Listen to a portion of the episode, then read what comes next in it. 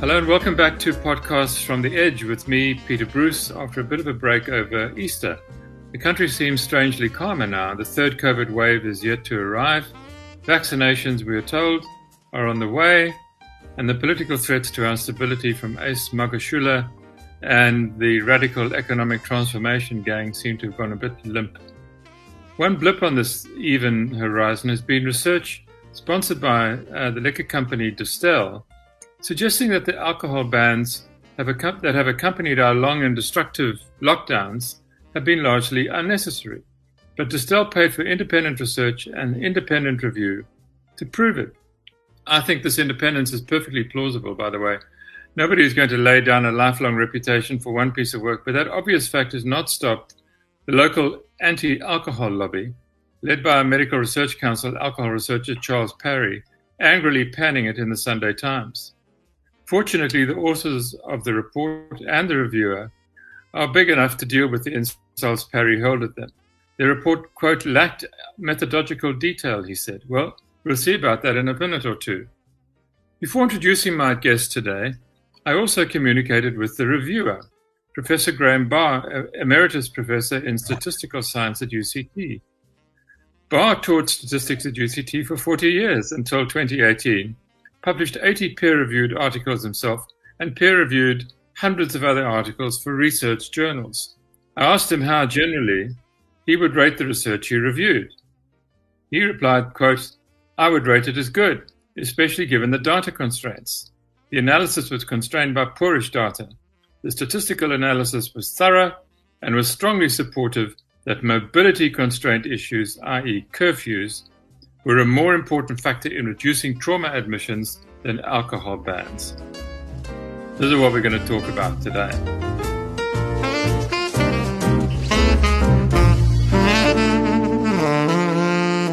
My guests are Ian Magorian of Silver Fox Consulting, a data analyst, and Sibani Mngadi, chairperson of the SA Liquor Brand Owners Association, SALBA. Welcome, gentlemen. I hope you will not mind me bouncing between the two of you as we go. And Sibani Mngadi, let's start with you and ask why this research, which seems to prove such a self-evident point, needed to be done or was necessary in the first place. Thank you very much for the opportunity, Bruce. The, um, as SALBA, we represent generally the spirits and wine producers, and Distell, the, the company that funded the research, is one of our most significant members in our approach has been to try and uh, get clarity in terms of how government wants to respond to the challenge of COVID-19. Uh, and we have seen, uh, viewed it as uh, a challenge facing South Africa and facing the world, and therefore, as responsible businesses, we need to participate actively in addressing it. That's why our initial approach was much more focused on what our contribution could be, including provision of pure alcohol free of charge for production of sanitizers. But we have come to a stage where we realize that there isn't a clear, coherent uh, scientific basis for the decisions that have been taken around alcohol restrictions in particular. South Africa stands out as one country that where all of uh, alcohol channels have been banned over an extended period of time. And I think the worst case was a conversation leading up to the Easter uh, weekend, where then there was consideration of further restrictions of alcohol sales, while the size of gatherings were also being increased, almost doubled from 100 indoors to 250. So in that context, we feel that uh, many of the decisions, at least relating to, to alcohol sector, have not been based on any scientific ground, and we would like to engage in much more objective evidence-based conversation around uh, alcohol policy. Ian Magorian, Charles Parry says you haven't used raw data. Is raw data available? I think I think it's an interesting observation. Um, we had to impute some of the data on hospital admission, and fortunately, there have been numerous occasions where this data has been presented in various formats, typically in a graphical format. Um, but it is, it is very simple to translate from a graph into the underlying data using uh, techniques that are available um, generally. we are very confident that our imputation of the hospital admissions is very accurate. I think that a more important question would be why would the MRC want to keep this data embargoed or censored? Surely we should be asking, hang on, if we're making decisions about a multi billion rand industry and hundreds of thousands of people's livelihoods, surely transparency should be paramount in this respect. And it, it, it seems to me to be a very odd stance to take to say, is the data correct? 99% of the data is publicly available. The MRC chooses not to release hospital admission data. Why do you think that is? I, I wouldn't like to conjecture, but I think it has been a feature of the lockdown that the government in itself has been very reticent to give forthright and clear, transparent reasons for the regulations that they put in place. Not confined to just the alcohol ban. This is about the whole raft of regulations. You, I mean, you're quite right. I mean, clarity has been missing throughout this uh, um, uh, crisis and continues to be missing in the case of vaccinations when they will arrive and who will get them and and and when. Has the government been banning alcohol sales? And maybe you have a number for how much damage this has done to the industry, based purely on gut feeling. Yes, Bruce, that will be our uh, understanding that the there were many things that informed the decisions. I think the first part was more driven by uh, political leaders in the security cluster, the, the first ban, and the desire then to contain people within within their homes. Uh, we have made efforts uh, ourselves as SALBA and various other associations to have access to information that Ian is, talking about, hospital occupancy and various other elements that were have been put forward as reasons for, for the bans. Uh, that has not come through. We have uh, latest is the request through public access to information uh, which we lodged in the run up to the Easter weekend. We haven't received any uh, response to that regard. So, yes, it, it's it's not been uh, really substantiated, and there's been lack of transparency as to what informs those decisions, including the advisory notes from the um, Ministerial Advisory Council. We have had at least 19 weeks of no sales as a result of the overall ban for both retail and uh, on consumption channels. Uh, from our economic uh, uh, estimation, we anticipate that we have lost something like 35 billion in lost uh, sales revenue on the government side because substantial amount of money in the alcohol trade goes directly to government uh, in, through excise tax. Government has lost around about 9 billion on excise tax on alcoholic beverages on its own. And if you overlay that with the overall value chain of the industry and other taxes that are added. And Sibani, I, I read your, your article yesterday in the City Press, and I have to say I thought you were being a little too gentle with uh, with the government that's done this to your industry. You know, you you you you you, you make the point, and um, the industry is trying to make the point with this research that it is uh, hopefully the beginning of a debate. But the people you are facing, they don't want to debate you. They don't believe you. You know, it's not going to happen. They want to shut you down, and their minds are made up. You know, shouldn't you be shouldn't you be using this research rather to sue the pants off the government than try to talk to it? They're treating you as a complete outsider. Is there any evidence since this research has emerged that they might actually want to see you? Yeah, it's been a very challenging period. Uh, it's a lot of balancing uh, activity that we, will, we we have to play as the industry, uh, because we, we move from the acceptance that there is some level of alcohol misuse in which case we would like to work with government to address that element. And we have even committed uh, resources. Uh, we are looking at billion rand over five years that we would like to invest in addressing particularly the area around drinking and driving, uh, underage drinking, and heavy episodic drinking over weekends. and, and any other uh, factor that we, can be considered within that context. So it's we have been uh, under these circumstances before.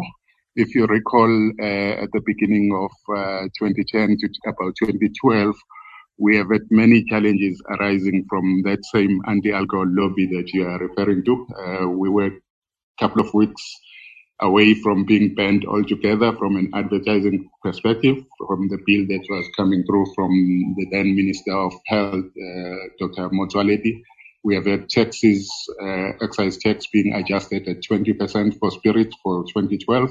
And I think if you look at all of those together, we would like to kind of shape a, framework where there is degree of stability and uh, predictability around alcohol policy because for us it's not only about the bans as they are happening now under the Disaster Act, but it's also about what the Treasury may decide on, on excise taxation next year and the year after, as well as our general um, license to trade. This includes issuing of, of uh, trading licenses, which is done by Department of Trade and Industry, and various other elements which are also run even at the provincial level. That's the kind of overall uh, public policy risk that the industry is facing, and therefore we will need to look at all of it and, and kind of balance uh, various factors to make sure that there is some stability. South African Breweries is suing the government for loss of revenue, I, I presume. Um, do you support that approach? Yeah, there, there, are at least two uh, court cases. Uh, currently, yes, it's that one from uh, South African breweries, and then we have the second one from Vinpro, the wine producers in, in, yes. in, the Western Cape.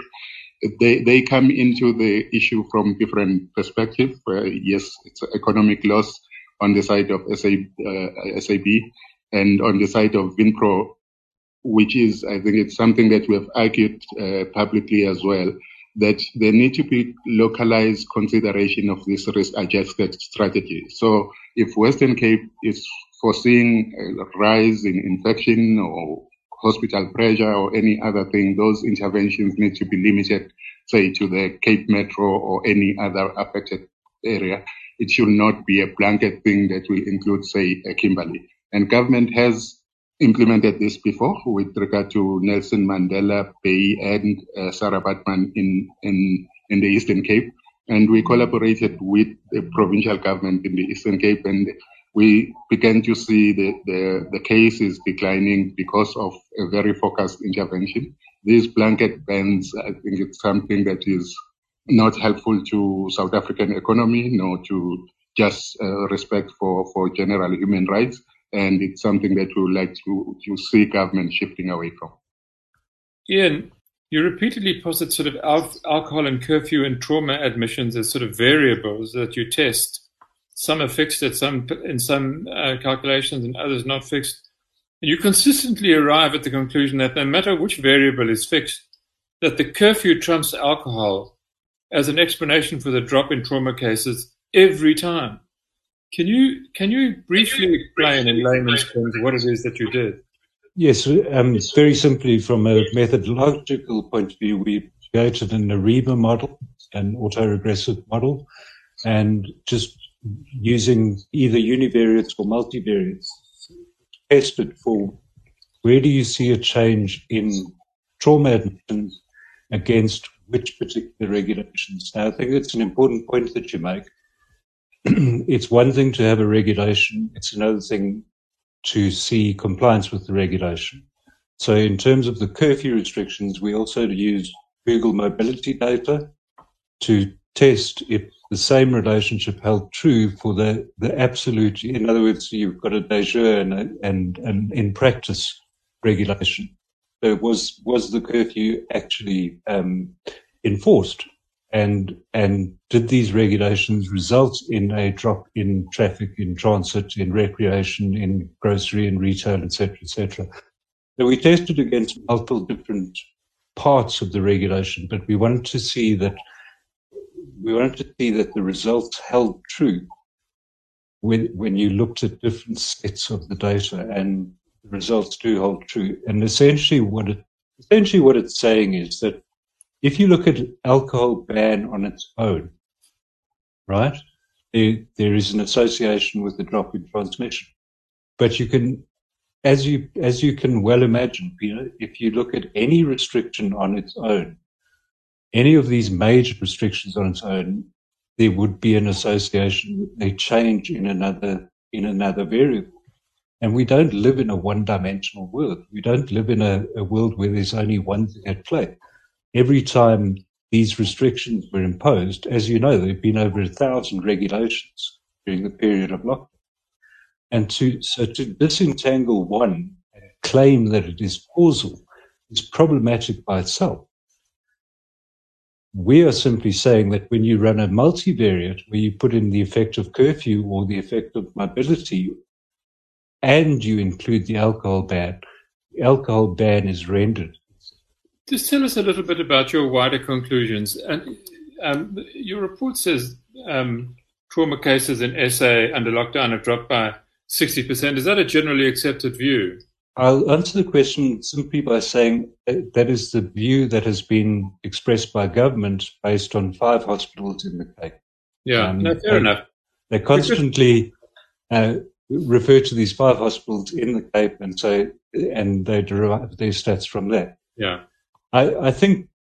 I, th- I think it's it's very important to understand exactly what we're talking about here. If you if you care to look at the graphs and you look at the you look at the y-axis and look at the actual number of patients.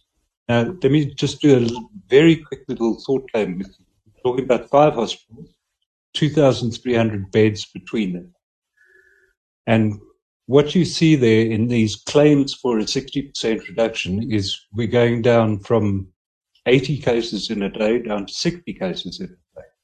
Spread that over five hospitals, you're talking about maybe one patient per hour, less. So when you look at the raw numbers and interpret the 60% drop, you suddenly start to see, to see a very different picture of, well, th- does this actually make a big difference to Schuur or Tygerberg Hospital? Is this really as significant as it's being painted? That's one side of the equation. I think the more important side of the equation, Peter, if you just give me the, a minute to explain. Whenever we do any of this kind of modeling, we always look for a counterfactual. In other words, you, you're looking for an effect, but you also look for an effect that didn't happen. And that's a very important part of the process. Now, the, effect that didn't happen in this case, the counterfactual is look around the world. All in all countries that have reported on this, they've all re- registered a, a, a, remarkable drop in trauma admissions as soon as lockdown was implemented. You know, and I say to you, so so here you have this enormous body of evidence that trauma admissions in Italy, in the UK, in the USA, in Germany, wherever you care to look, also dropped off by 60 between 50 and 60 percent. As soon as the stay at home or the curfew or the lockdowns were implemented in those countries. The difference here is that those countries didn't implement an alcohol ban. So, so you've got this very strange logic, never mind the stats, this very strange logic of well, you've got this effect happening all over the world. But in South Africa, we attribute it to the alcohol ban. And when, you, when we look at the rest of the world where this exactly the same thing happened, there was no alcohol ban. So how do you square that up? Well, indeed, how do you square it up? It's you know um, the, the the the rush the the reckoning, I guess, from the from the lobby that insists that this in South Africa it's alcohol, and in Britain um, it'll be something else that's just generally more mature society or good behavior or you know. These are people who've never spent new year's eve in glasgow. Um, uh, there are a whole lot of other and it's so i really so appreciate this report. There are a whole lot of other sort of myths that you have looked at in in your report. And you use and of course somebody will say this isn't accurate or isn't reliable or is not being peer reviewed um, Uh, the 2019-2020 South African Police Service annual report on crime says alcohol is confirmed in only a minority of cases of violent crime, 5.4% of sexual offences, 5.3 of assault, 6.7 of murders, 6.9 of attempted murders, and 11.9% of assault with grievous bodily harm. 5.5% of fatal road accidents can be attributed to drunk driving, although 29.3 of pedestrian fatalities are attributed to alcohol, and I presume that's because the pedestrian is drunk and not necessarily the driver. Um, 4% of crimes, including rape, common assault, grievous bodily harm, attempted murders, occur in shebeens, taverns, bars, nightclubs, and pubs. What made you do all of that? Well, it's, it's very simple. Um, our Minister of Police, who is one of the security cluster's foremost proponents for banning alcohol, has a, has developed a habit every year of producing the stats for the SAP annual report, and he always has one particular slide devoted entirely to alcohol. You know, describing the arrests, uh, the number of murders, the number of GBH, etc., etc and and only presenting the raw number. It's it's quite an odd thing to do because uh, you you're presenting the number without any context. So all I did was I said, well, you attribute this many murders to alcohol, but how many murders were there in total? And just divide the one by the other. So anybody can go and do this. And then you get a true sense of the, you know, the, the alcohol problem that is being described. But can I make can I make another point here? And I think this is extremely important to understand, and that is that it is phrased in a very curious way. It is phrased, phrased as where alcohol is involved in this crime. Now, what does that mean? Are we testing the victim or are we testing the perpetrator? And what do we derive from this knowledge that alcohol is involved in this percentage of crime? it it's it actually asks more questions than it answers, in my opinion. Yeah. And when we talk, and it is the same thing, Peter, with drunken driving. You know, we we get told on a regular basis, you can do it yourself. Don't look at the, the, the numbers released for Christmas, and now the latest numbers released for Easter. They talk about how many vehicles were stopped in roadblocks they talk about how many people were arrested for drunken driving. And if you just divide the one by the other, 0.2% of vehicles stopped, the driver was arrested for driving. 0.2%. Essentially, what you have here is when you, and I'm happy to talk about all of these stats, when you, when you get past the rhetoric, or when you get past the, you know, the overexcited claims, and you and you look into them properly, and then you start to, you really start to ask yourself questions, but are we fully cognizant of the role of alcohol in South African society, and are we fully cognizant of the role of other things? So, a very good example for me is this road fatality thing. Now, if you go and if you, if you go and look at various sets of data, the Road Traffic Management Corporation uh, commissioned a study particularly to look at the effects of alcohol on fatal crashes. Over a four year period, if you look at the data tables that are in the report, over a four year period of the 13,000 fatalities recorded for driver behavior, okay, so there were 33,000 odd accidents in total, but those ascribed to driver behavior. And then you look at the, the results, the raw results are that only 5.5% were alcohol related. Now, this is completely at odds with these statements about 50% of crashes are alcohol, 60% of crashes, depending on which minister. it's all highly inconvenient, Ian. Um, you, you deliciously also um, have a note um, in the report, and I wonder why you did this. You say the most reliable evidence of a problematic relationship with alcohol is disease, pancreatitis, liver cancer, alcohol cardiomyopathy, and alcohol use disorders. And you say that stats from the Global Burden of Disease 2019 um, show that South Africa has continued to improve its ranking since the year 2000 in all of these diseases. So we're we're drinking either less or sort of somehow more healthily. I I, th- I think the point that I'm trying to make here is that if you describe this this massive problem with the public's relationship with alcohol, then surely that problem has to express itself in these diseases that are known to be alcohol driven. You know, it just seems logical to me that that there, that that should be your evidence for this problem. Yet when you look at it, it doesn't hold. Once again, if you look at our alcohol per capita consumption in South Africa, we, we are ranked 56 in the world for all of those diseases you've just mentioned, we ranked 99th and better in the world. So how how does this problem not express in our disease burden?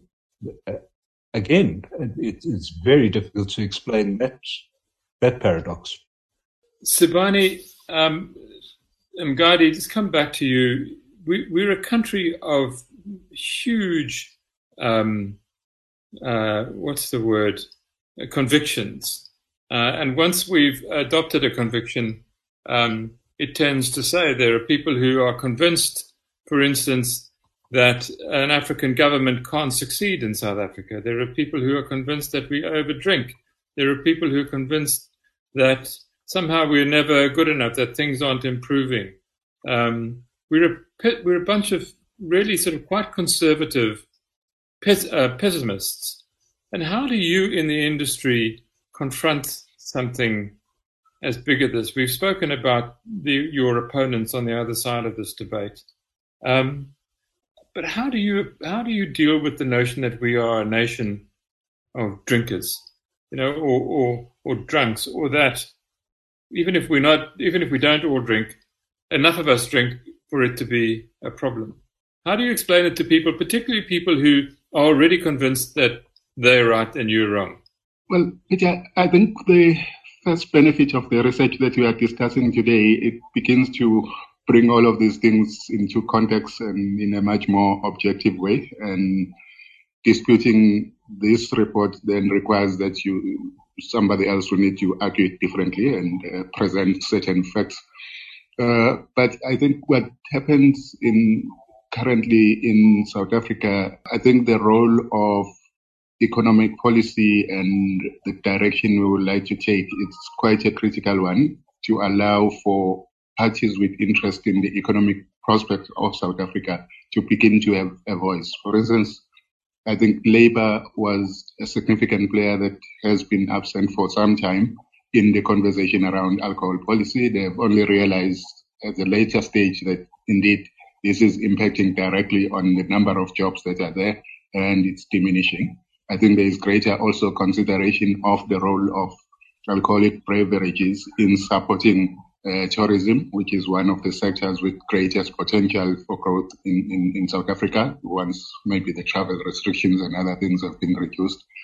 So if we begin to, our view is that if we begin to mobilize as many of those people as possible, whether within government or, or outside government, amongst political parties and everywhere else, there will be some balancing of this view that alcohol is is is not a, a, a it, it's not contributing positively to the growth of South Africa. We started when the lockdown one happened.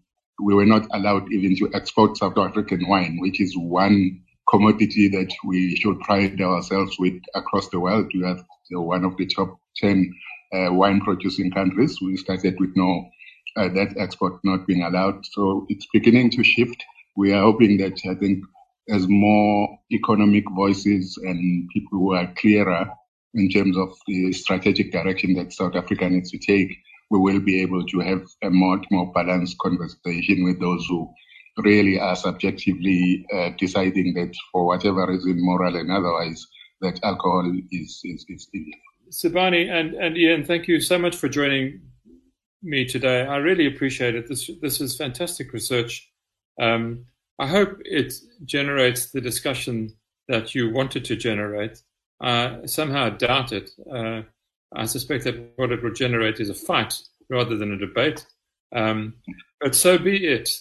Um, you know, people have decisions to answer for. Um, and this uh, research, Ian, um, and your and your fellow researcher, uh, Professor Mike Murray, who is the, an associate professor at the School of Mathematics, Statistics, and Computer Science at the University of KZN. So this has not been, you know, a lightweight affair by any means. Um, even though it's been paid for by a company, somebody's got to pay for these things to happen. Um, uh, it really just, you know, uh, it, it's, it's much appreciated, very, very useful. And uh, I wish both of you, both in the industry, Sibani, and uh, and in, in, in, in extrapolating more interesting ideas from your research in the future. Thank you so much for being my guest today. Well, I don't know about you, but I found that really interesting. Thank you so much to uh, Ian Magorian and Sibani Mngadi uh, for joining us the debate about alcohol during COVID has been really nasty and it's uh, gotten the country absolutely nowhere, cost an absolute fortune. People have lost livelihoods, companies have lost money, we've lost tax. And his collaborator in the report estimate that each week of the alcohol ban, and we've now had 19 weeks of alcohol ban, have cost 2 billion loss in GDP. That's 38 billion rand, and that's excluding taxes and it's just uh, it's just ridiculous. You know, a government cannot simply make up stuff. We'll be back next week with something really interesting as well. I hope. Um, in the meantime, thank you for joining us, and uh, and keep well and keep safe. See you soon.